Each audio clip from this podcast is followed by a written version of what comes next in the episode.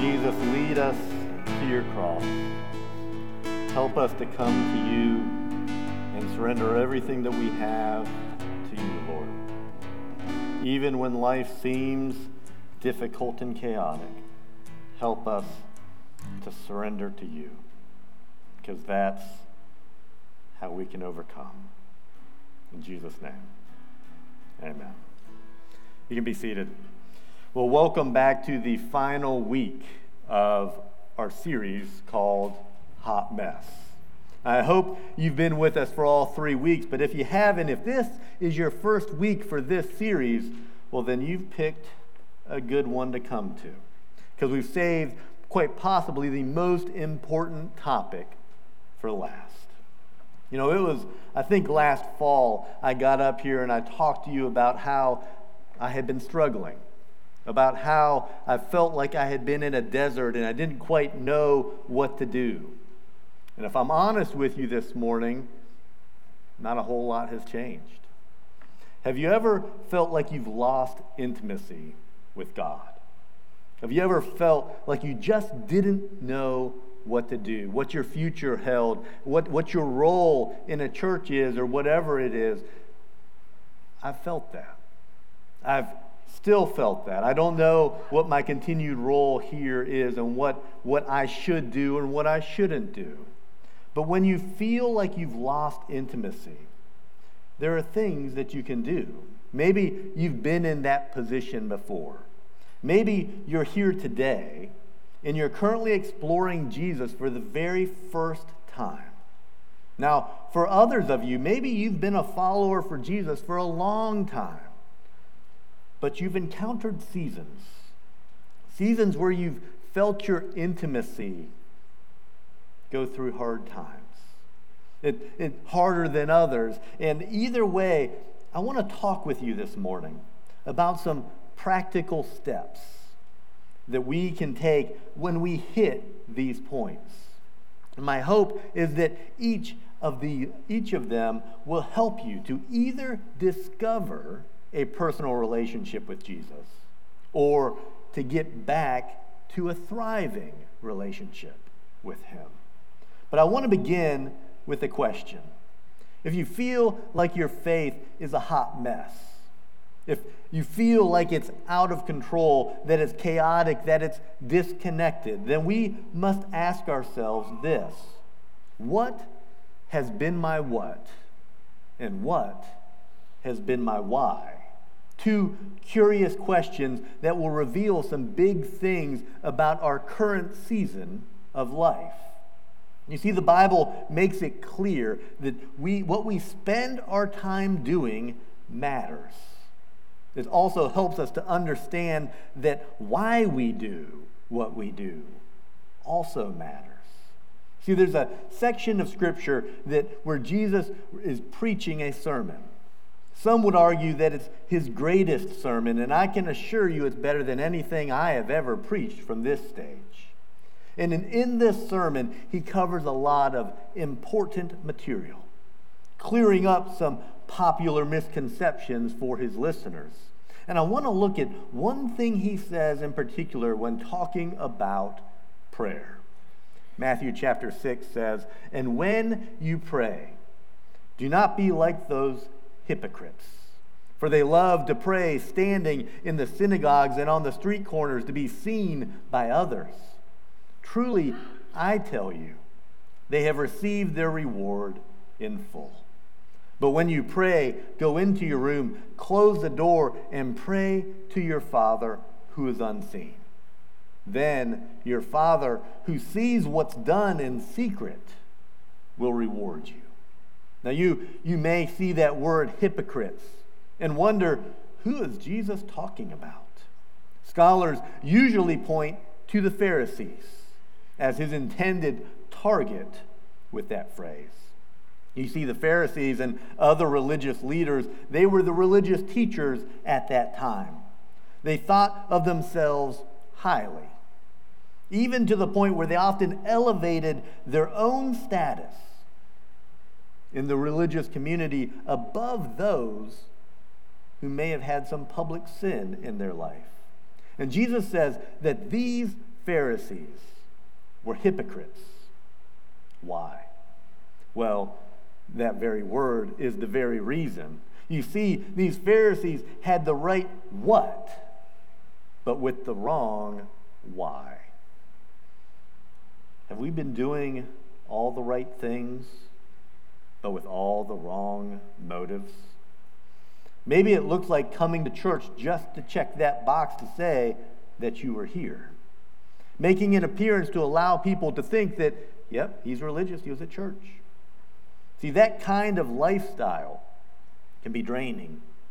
And see, this was the very lifestyle that the Pharisees were living. They would stand on the street corners, Jesus says, and they would pray out loud, making themselves sound holier than they actually were. Then they would show up at the synagogues, a place of worship just like this one, where everyone could see them. See, if your faith is a hot mess, it may be due to, to doing and saying all the right things with all the wrong motives. See, that's why it's important for us to question our motives. Think about it this way think about your shadow. Your shadow follows you wherever you go, you can never get away from it. And as we all have a shadow side to the things that we do, there's a less than godly motive in between, but behind our daily decisions sometimes. And if we're not careful, we can allow these wrong motives to present themselves within our spiritual lives. But maybe for you, maybe it's not about readdressing the why that causes you, your faith to be a hot mess. Maybe you've figured out your motives are usually the right ones. Maybe for you, it has to do with your posture when reading and studying Scripture. See, the Bible is, after all, without a doubt, God's message. And that message of the gospel is seen clearly throughout the life, death, and resurrection of Jesus. And when we sit down with the Bible, we will learn something from it every time. But here's the reality anything that we read first goes into our heads into our minds. See, it is our responsibility to allow those words to not just stay in our mind, but to allow those words to sink down into our hearts. Colossians 3:16 says, "Let the message of Christ dwell among you richly." As you, as you teach and admonish one another with all the wisdom through psalms, hymns, and songs from the Spirit, singing to God with gratitude in your hearts. Paul calls us to, to allow the, this book, the Bible, to saturate every single part of our life. And the only way for that to happen is if we take what we read and let it get into our hearts. Then what dwells in our hearts will be produced out into our daily lives. But is this how we actually read the Bible? Think about it. See, for years I would read the Bible through in a year, but if I'm honest, now what I do, I've been listening to the Dwell Audio Bible app. And I listen to the Bible as I'm driving, but I often find myself maybe this applies to you. I often find myself thinking about the tasks for the day instead of focusing on the Word. And as such, I miss the beauty of the moment of God's Word. If, if I only view the Bible as a means of crafting sermons, then I would view the Bible as only a source for your life rather than also for mine. And I would rarely or never be convicted when reading something in the Bible. There would be no real transformation that comes from my time in the Word. It wouldn't be transformative. And that's why James says this do not merely listen to the Word and so deceive yourselves. Do what it says. See, this isn't one of those things that puts your faith into a position of a hot mess overnight. Instead, it's a slow but sure transition from intimacy with God to merely knowledge about Him. Similarly, maybe you've come here today, you're, you're, you're watching online, and you have a lot of knowledge about Jesus, but you don't know Him personally. And there's a huge difference between those two positions knowing Him personally and just knowing about Him. It's important to be in God's Word each and every day, not just so that we can quote more Bible verses to our friends and our family, but more importantly, most importantly, so that we can experience the transformative power personally in our lives. This was truly how change will happen. Chances are, even though we have talked about some practical steps, honestly, throughout this entire series, you may still be wondering what can I do from here to keep that strong relationship with Jesus? And I would tell you tell someone. This includes two different conversations. The first has to do with your community who cares about you and who wants to encourage you in your walk with Him. Now, this is not some new development just now. Instead, it's something that the early church modeled for us. Acts chapter 2 says, Every day they continued to meet together in the temple courts they broke bread in their homes and ate together with glad and sincere hearts, praising God and enjoying the favor of all the people. And the Lord added to their number daily those who were being saved. See, this segment of Scripture comes just after the day of Pentecost, when the Holy Spirit powerfully came upon the believers meeting together. See, in a season when we feel like we've lost intimacy and we've lost passion of our faith, we must return to the community that God has given us. Who are those people in your life? Who are the people that you count on when you are struggling? Maybe the first step for you today is to text or call several of those people who, who have been, become that type of community for you and to thank them. To ask them to continue to meet with you day after day, week after week, and not just when you need it the most. But telling someone doesn't just refer to telling them about your current season or your current situation or your current struggles. There's also a wonderful privilege we receive from sharing our own stories with others to provide them encouragement as well. John chapter 9, he replied, Whether he is a sinner or not, I don't know. One thing I do know I was blind, but now I see. This is one of the most incredible stories in all of Scripture. Jesus heals a man who was born blind. But when doing so, he's questioned by the religious leaders of the time as to how this healing happened. See, the, the leaders are confused because what seems to be a miracle conflicts with what they think should have happened. You see, this guy that was healed was healed on the Sabbath, which means the person who healed him, Jesus, to them must be a sinner. But on the other hand, how could a sinner heal a man, make a man see who was born blind? They couldn't understand the, the controversy. And upon being questioned, the man who was healed makes the profound statement here in verse 25. Simply put, he tells his story. I was blind, but now I see. See, if you follow Christ, you have a story.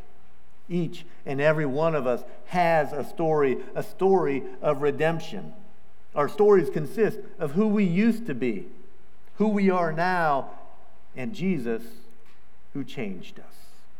This is a story that God wants other people to hear.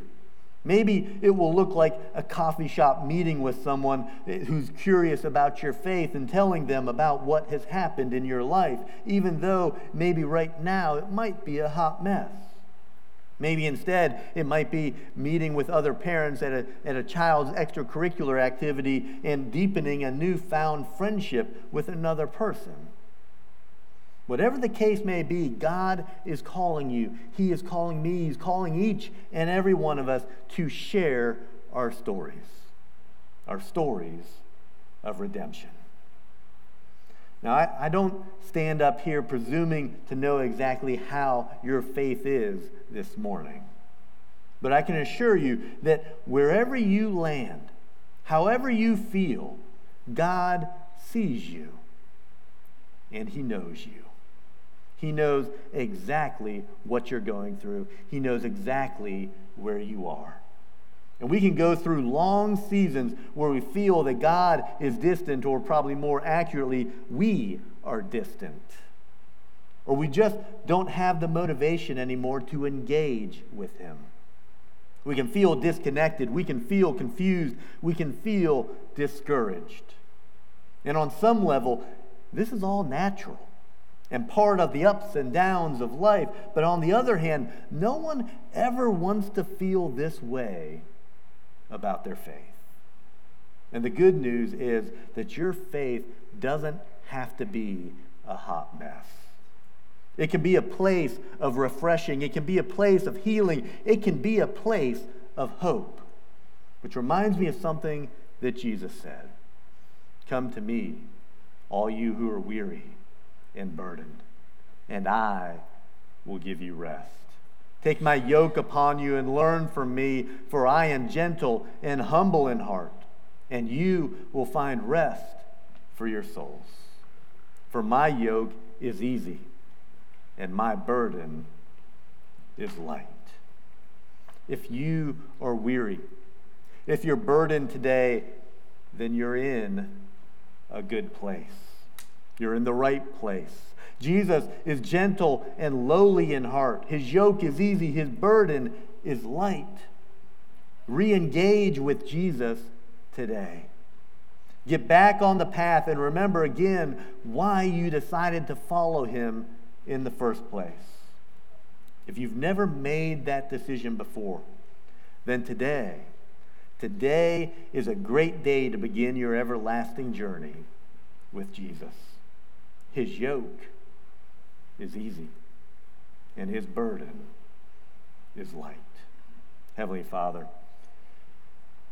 life is chaotic. It's easy to put our faith on the back burner. It's easy to lose focus on that relationship with you. Help us today to re engage with you, to re engage our faith, and to have that peace that only you can provide us. Help us to overcome a faith that's a hot mess. Help us to come to you because your yoke is easy and your burden is light. In Jesus' name.